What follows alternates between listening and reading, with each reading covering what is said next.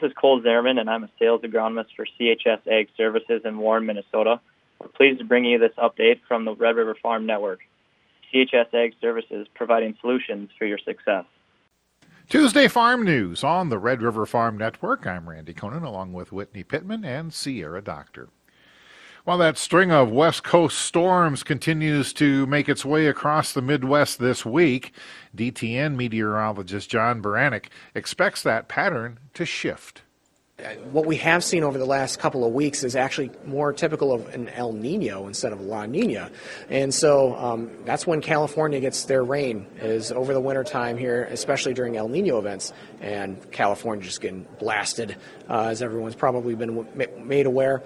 Um, but we're finally getting back into that La Nina pattern here after this week. So that means colder conditions moving back in. We've kind of enjoyed some nice warm conditions across most of the uh, of the country, honestly.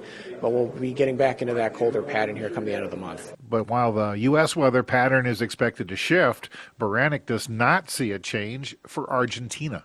Uh, everything's been real bad in Argentina so far. Um, if you've been paying attention to either the USDA's numbers that came out uh, last week or some of the private forecasters that are down there, uh, they're cutting production uh, across Argentina, and the con- weather conditions down there don't look to improve. I mean, they've got a really long season, and it's all kind of spread out there, their plantings and everything, but um, the conditions all the way through um, our summer, which is their winter, uh, do not look good uh, for crop growing in, in Argentina specifically. Soybean products have been driving the soybean market. Country Futures Market analyst Darrell Holaday says demand for soybean meal and oil remains very strong. Uh, well, the, soybean oil is a renewable diesel side of things, and just the overall food demand. That, but the meal is a little surprising that you know our hogs our numbers net domestically are down two percent. We've struggled to keep the poultry numbers up. We certainly don't have any really increased demand out of the, the cattle side of things. So I don't. I think it's really just a margin thing. Holaday says traders are defending their long positions these, these processors have a lot of leverage, and they're able to get uh, improve that. I do think that market is vulnerable. Funds are record long soybean meal. I think it might just throw that in is they have a record amount of length, if you will, in the soy meal. Not true of oil and not true of beans, but true of soy meal. North Dakota State University crops marketing economist Frayne Olson says the focus on Argentina's soybean crop is important, but the meal market is more important. It, it, really is. And so when we think about South America, Brazil, and Argentina, both big soybean producers, big corn producers, a lot of discussion now about the weather in Argentina and the dry conditions, the impact that's having right now, in particular on soybean yields and soybean yield potential, but also on corn. But we also have to understand that Argentina really is a processor. Argentina doesn't export a lot of whole soybeans. Most of their beans are processed into oil and meal before it gets exported. The price impact from Argentina's drought will be much greater on soybean meal and soybean oil both domestically and internationally than it will on whole soybeans. Now there's a obviously kind of a backdoor effect. There's a ripple effect into the soybean market but it's not a direct fact, uh, impact like it would be from Brazil. So yes, it's something we're watching. The soybean market's paying attention to it, but it's just one of those more indirect where the, the, the size of the Argentine crop and the drop that we're seeing there has been more than offset by the increase we're seeing out of Brazil. Continuing, uh, continuing education classes begin today at the Minnesota Ag Expo in Mankato with the official start tomorrow morning. Minnesota Corn Growers Association President Richard Syverson has a preview of day one. We kick off the morning with our uh, Minnesota Corn Growers annual meeting and resolution session at 9. And there's speakers throughout the day. There's a big trade show. And then there's also a chance to meet uh, some of the university researchers that your checkoff dollars support and some of the innovation grant uh, folks who've been doing on farm uh, research with their own equipment, their own fields, and answering questions that a lot of us have, but we don't have the the ideas to, on how to measure them. And, and, some of those folks are going to be there, and uh, as well as public uh, officials uh, to meet and greet. Syverson expects uh, to dive into grain indemnity and solar farm development during the resolutions discussions.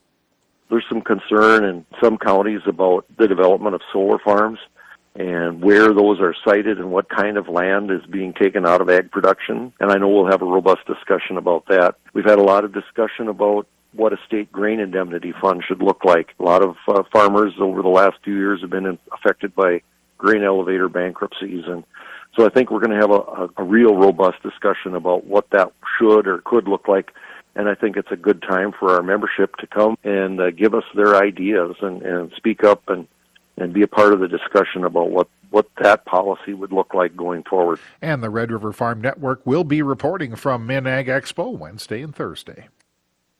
USDA's weekly export inspections report for the week ending January 12th shows corn inspections of 774,000 metric tons. That's 93% more than the previous week, but 37% less than the four week average. Soybean inspections of 2.07 million metric tons are 42% more than the previous week and 11% more than the four week average. Wheat inspections of 30, 320,000 tons tons are 52% more than the previous week, but 17% less than the four week average. For the marketing year, corn inspections are down 30% from a year ago. Soybean inspections are 4% less than last year, and wheat inspections are down 3% from a year ago. South Dakota Soybean Association President Kevin Deinert says preliminary stages of the legislation session have been quiet. There's a lot of bills and, and uh, legislation that's still being formulated within the legislature there, so we're keeping an eye on everything and, and anything that might come forward to us. Uh, nothing is for certain now that is what we have been directly addressing, uh, but there are a few things that we certainly keep an eye on, whether that's being uh, landowner rights or how certain legislation affects farmers. Deinert says one bill that came to the forefront was Governor Noem's legislation on preserving agriculture in South Dakota. For more new farm news, visit rrfn.com. Sign up for our Monday Farm Net News as well. You're listening to the Red River Farm Network. Tuesday Farm News on the Red River Farm Network. I'm Rand. Uh, we continue our farm news here with two consecutive years of drought forcing livestock producers to liquidate herds. University of Nebraska Extension livestock economist Elliot Dennis expects feeder supplies to shorten when producers start to rebuild their numbers. So we look at total beef cow numbers uh, and beef cow herd liquidation to see really what's our feeder cattle crop going to be like in 2023. And we look at heifer retention this year and a little bit of next year to figure out kind of what total feeder cattle supplies are going to be like in 2024. And so that would indicate that if we're having uh, a lot of herd liquidation today, that means we're pro- and we've had accelerated beef cow slaughter. That means feeder cattle supplies in 2023 are, are going to be tight. How tight? I think we'll have a better idea when we see the January cattle inventory report. Dennis says 2014 levels won't be achieved unless a third year of drought forces more liquidation the comparison between 2014 has to do with more kind of the, the boomerang effect that we had. We had pretty severe herd liquidation and really starting in 2010, 2011, we were still hurt, liquidating. And then just when we thought we should start rebuilding, we actually had a drought on top of that and prices just kind of shot through the roof. I don't think we're at that dynamic yet. If we continue to have beef cow herd liquidation in 2023, then we definitely will be. But right now, I think people are looking at the prices without adjusting for inflation. When we adjust for some of that inflation, these prices are considerably lower NDSU Extension forage crop specialist James Rogers says with last growing season, there's no shortage of forage, but forage stock should be checked for quality. We had very good rainfall in the spring. Temperatures were great, so we had a lot of forage production. The problem with some of this rainfall was that producers got a lot of hay on the ground, but then every time they were ready to, to bale, it seemed like we would get another shower, which for some producers, I think moisture content of the hay at the time of baling may not have been optimal. It might have been just a little bit high. So from that, what I've seen coming in on some forage tests is that we're getting some crude protein content that is insoluble. In other words, that is unavailable for the animal. Rogers recommends producers test for, for, for crude protein and adjust their ration depending on the cow's gestational cycle. And the nutrient requirements for a, for a beef cow varies by what stage of pregnancy she's in. So if she's in the middle third of pregnancy, that's just kind of a maintenance stage. Her nutrient requirements are the lowest at that point throughout her production cycle. But here we are in, in mid-January now, and for a lot of producers that are going to start calving maybe in, in April or, or May, that third trimester of pregnancy is fast approaching. But when that happens, that beef cow's nutrient requirements suddenly increase by quite a bit. 2022 was a unique and surprising growing season. A late start and swings in moisture made for both very successful research and presented challenges depending on the trial. University of Minnesota Extension wheat breeder Jim Anderson says this year was great for collecting data on wheat varieties. Yeah, 2022, I, I, would say, was a great year for wheat breeders and making selections, and especially because 2021 was such a bad year. We had we had heat, we had drought. There weren't big variety performance differences. We didn't have disease. We didn't have lodging. Uh, 2022, we had all of that. We had really good yields. We could get good separation.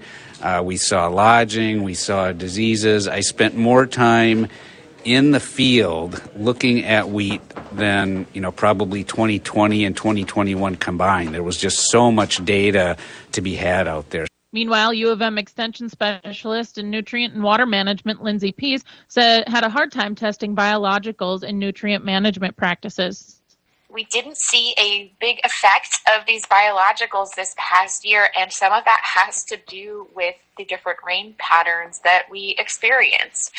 Uh, for example, with our uh, soybean trial, uh, I think our soybeans never really even had a chance. But you're listening to the Red River Farm Network. Welcome to Inside Agriculture on the Red River Farm Network. At the Clay County Update Meeting, Extension Educator Tom Peters is teaching farmers about prevention me- methods for Palmer amaranth. Yeah, Palmer Palmer is a weed we don't want. And the reason is is it robs yield and it's hard to control. I don't want Palmer to get established uh, but on the other hand, we don't want to scare people either. And my point on that is, is we want them to remain curious. So if they see something in the landscape, maybe their field, their garden, uh, maybe in public spaces that doesn't look right, I want to know. I want to find out about it. With noxious weeds, it's a lot easier to control them when there's a few of them. Currently, Peters is more worried about Palmer amaranth than water hemp. There's a slide that I, I use a lot that talks about red root pigweed, and I call that Dr. Dexter's pigweed. And then my pigweed is water hemp. Palmer amaranth is an escalation even beyond water hemp. The reason is is because it just grows so big. So, in a low growing, slow growing crop like sugar beet, it, it takes up a lot of area and it just crowds our sugar beets out. Maybe doesn't kill them, but it certainly will affect yield. Checking markets before we leave you this noon hour, we're seeing uh, green across the grain screen here right now.